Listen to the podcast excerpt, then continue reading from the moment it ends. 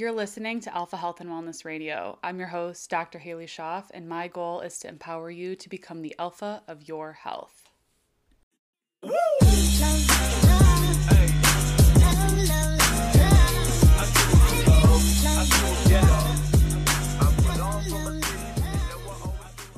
All right, everyone. Today we are going to be talking about circadian rhythm health and why it is so crucial. I'm also going to be talking about if you're a shift worker or if your schedule changes, how you can help your body adapt to whatever schedule you are currently following.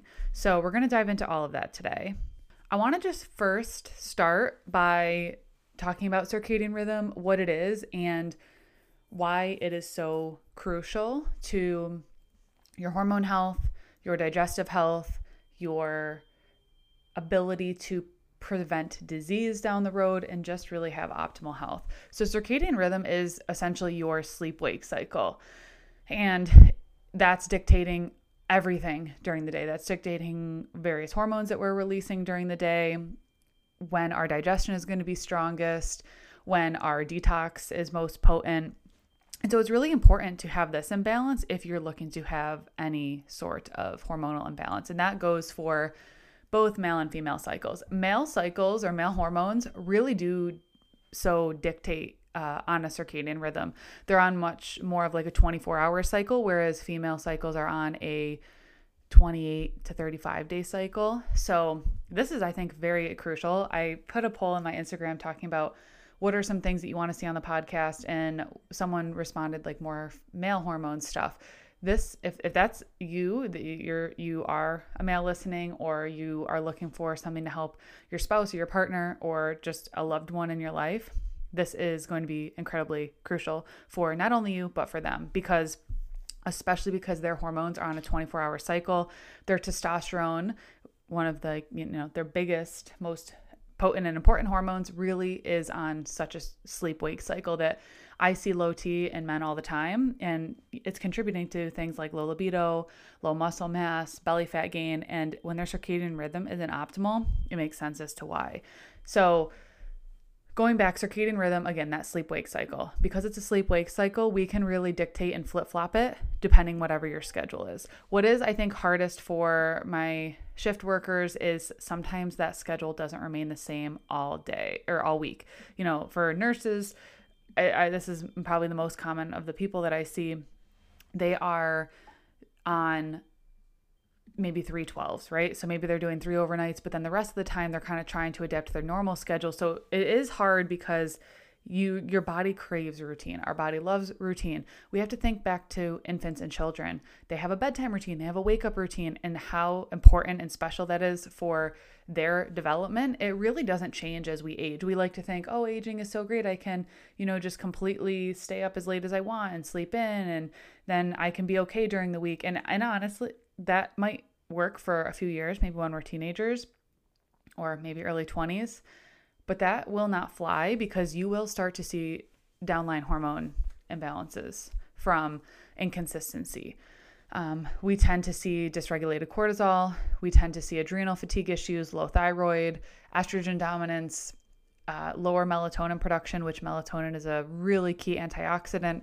So I like to think of circadian rhythm is our little baby cycles. It, we want to have a regular bedtime routine. We want to have a consistent wake up routine because when you can keep that consistent, your body kind of starts to learn what to expect. Uh, so I'll kind of explain that. Um, but really, balancing your circadian rhythm starts in the morning. So if you are looking to start your day off and really get that burst in cortisol. If you've heard any of my DUTCH test podcasts, I've talked about that cortisol awakening response. I was in a consult yesterday and they were like, I thought cortisol was bad. It's not bad. We just want it to be regulated. We want cortisol rising in the morning and not rising at night. So, your cortisol levels in terms of a circadian rhythm is going to be going to start rising within 30 to 60 minutes of you being awake. So that's why you should be able to wake up naturally without caffeine within 30 to 60 minutes that you're up. You know, if you're not a morning person and it takes you a second, but once you get moving, you really should feel energized. that's that cortisol rising. Cortisol's highest mid morning. That's why you should feel most productive mid morning. Even if you're not a morning person, mid morning is ideally the highest time for our cortisol. And then slowly throughout the day, it's just going to continue falling off. It does get a little low in the afternoon. We don't want it too low. That's where we feel those afternoon slumps, and then taper off and be lowest at bedtime, ideally making it seamless and easy to be able to go to bed. And that's just cortisol is just one piece of the puzzle. If your cortisol is flatlined, you just feel flatlined all day. You don't feel like you get productive. You don't feel like you're noticing um, maybe a time that you feel most productive, you're just kind of feeling blah. So, how can we set ourselves up for increasing cortisol in the morning?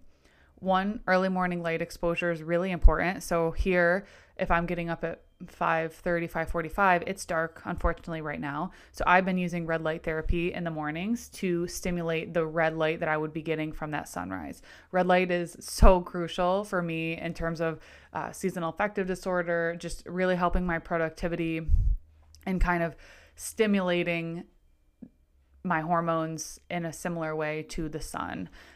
People say that you can do happy lights and things like that but then there, I've heard other contradicting uh, info that it's too much, it's too harsh, it's not as close to natural. But if if you can at least get when whatever light exposure, even if the sun is through the clouds and it's not complete sun exposure, if you're getting at least any of that morning light exposure, that's going to really help set you up for making more melatonin at night. So, circadian rhythm is not just about, okay, I suck at falling asleep, so I just need to worry on a bedtime routine. Circadian rhythm and optimal uh, sleep wake cycle really is an all day type thing because what you're doing in the morning is going to set you up for the nighttime, and what you're doing at nighttime is going to set you up for the morning. What you're doing in the middle of the day can help support both. So it really is, it's not necessarily an all or nothing, but all, every, at every kind of point, it's going to help support the other portion. So that early morning light exposure going to help support melatonin throughout the night. Any type of light exposure you get during the day, that's information to your eyes that okay, it's light, light, light, light, light. When we see dark, when it gets dark out, we start producing melatonin. So now in the winter, it's darker earlier. We are going to start producing melatonin earlier. We should feel tired earlier. What happens if we get a second wind? Well, that's a cortisol dysfunction. You might be working out at night and your workouts might be driving cortisol. So it's just important that if you are to be doing things that are going to activities during the day that are going to mimic what you want your cortisol doing at that time. So I work out in the morning, which really helps support that cortisol rising in the morning. It's also when I'm most productive, so it just makes sense. But if someone maybe works out at the evening, evening, remember, is when I said we want cortisol at the lowest. So, okay, if you're going to work out, maybe we're really prioritizing parasympathetic nervous system activities after that workout. So, that being maybe some meditation, some breath work, some mobility, some stretching, some really, you know, dark or dim light exposure because especially if you're going to like a commercial gym that a lot of that can be fluorescent lighting which can definitely be stimulating but if you're working out at home you can do a little bit more to modulate that. Um, nighttime once that sun starts to go down you want to start dimming the lights in your house. You don't want to be doing any harsh overhead lighting. You want the light to be soft. You want it to be lamps. Uh, i love the salt lamps because they're like that nice comforting orange color just any really type of like low light lamps. We're really not doing a lot of harsh overhead stuff. Um, and then that's also a time that we want to stay off of our blue light devices because any blue light is going to be inhibiting that melatonin that we're trying to make. And melatonin isn't just important for getting us asleep, it's an antioxidant and it's really helping to regulate this whole cycle. So I think we think of it only as important to actually physically get us to sleep and make us tired but it really is is key to this whole cycle staying consistent. And remember this whole cycle is so much bigger than just when you wake up and when you go to bed. It's dictating when you're producing other hormones during the day um, how balanced your cortisol levels might be because remember our cortisol is dictating all of our other hormones. Our blood sugar is dictating all of our other hormones. And blood sugar is also very much so on a circadian rhythm. It's sometimes can like we want to obviously try to keep it stable as much as we can all day long But because of our digestive capacity, um, when we're most productive, when we need more fuel, it makes more sense that we are a little bit more um, sensitive or um, we, we can handle a little bit more earlier in the day. And as the day goes on, digestion and our tolerance for that can kind of come down, which is interesting because it, it all goes together. Everything is very much so tied together. So, really working on cortisol practices if you're doing something late at night is really important. Cortisol, melatonin production, we want that nice and low. So, okay, um, what if you, what if your schedule changes? What if you might work nights or you work evenings and then another time you're in the morning? I would say, whatever your routines look like, you want them to stay as consistent as you can. So if you are, so I'll take my night shift nurse workers, for example, this is what I tell them to do. So say you have a, a, normal nighttime routine of maybe you wear blue light blocking glasses, which this is especially important in the hospital because that lighting is just atrocious for your hormones, um, which take with that what you will. Um, so maybe wearing blue light blocking glasses closer to your shift, tailoring your meals similar to how you would tailor them during the day, right? So our digestion is strongest in kind of the morning, afternoon, tapers into the evening, kind of same type of thing. We don't want to eat super close to going to bed because that can impact digestion and sleep. So, same thing, like if you are on a night shift and you know as soon as you come home, you're going to eat something, try to do that maybe two to three hours before your shift ends so you're not coming home and shoveling something in your face and then trying to get your body to go to bed when it's already struggling like not having digestion be able to impact your body's ability to go to sleep. So maybe having some type of a meal at your at your shift two to three hours before you're done and you'll be able to get home get right into bed digestion's done you can literally just work on sleeping and then eat again when you wake up that afternoon or early evening or whatever that looks like and it's the same thing kind of with supplements.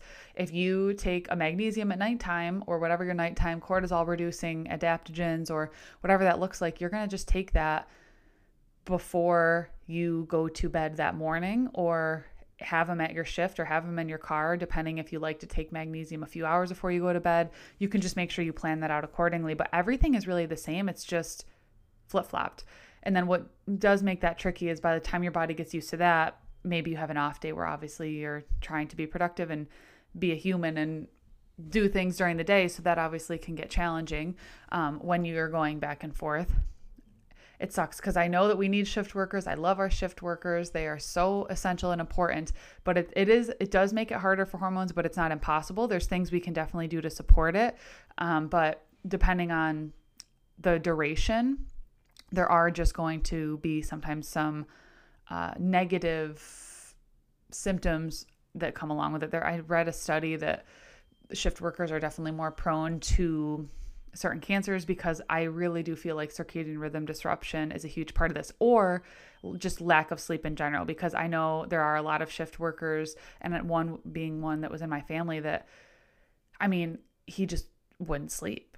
Like he'd get home, maybe sleep for two hours, but then like would be around when his daughters got up. So, I mean, if you are going to be a, a shift worker, getting your sleep is going to definitely be a non-negotiable to just make sure that you can keep this rhythm going as much as much as you can and make it kind of your own rhythm because whether you're shift or not getting to a point where you can have that designated bedtime and you can have that designated rise time and you're not really straying very far from this. So we're kind of getting away from shift right now and just kind of back to circadian rhythm, but shift keep this in mind. Set whatever that bedtime is and set that goal wake up time. If you get better with seven hours because eight makes you drowsy, fine. Then you go to bed at nine and you're up at five. Is that that might be eight? That's eight maybe 10, 10 to 10 to 5 that'd be 7 yes. Um i can't do math so just bear with me. You can do the math on your own bedtime yourself. Um 7 to 9 hours i feel like is where most people ideally should fluctuate. I really think anything less than 7 we're just really inhibiting our our bodies and, and their ability to recover. So taking kind of what time you like to go to bed what time you wake up and really not varying too much between those. And that includes the weekends, which is hard. But if you think about it, okay, you travel across the country and you're in a time zone that's three hours away.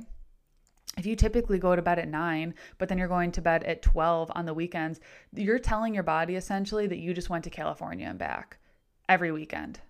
And no wonder you feel like crap on Monday because I would totally feel jet lagged if I was doing that every weekend. And I'm not saying you can never go, you know, stray from your schedule. Don't stress yourself out, but do make it a goal and prioritize. And it because it's a great feeling when even on the weekends you are staying on somewhat of a schedule. Um, you feel good. You don't feel groggy. You go into Monday being like it's just the same old day. Like you don't feel extra tired. You don't feel. Uh, just drawn of your all of your energy you feel the same because you haven't given your hormones any stress. You've been able to stay pretty consistent. So we generally like to be in bed around nine. Sometimes on the weekends is even before that if we're not doing anything, which is great. Um, and even if we are, I like to be home so that I can go to bed. And then during the mornings, I we make sure that especially if we're in bed nor- at a normal time, that's normal for us. We don't like to let ourselves oversleep because then that can also throw our cycle off. But generally, we're waking up on our own within probably a half hour to maybe 45 minutes of when we typically would wake up.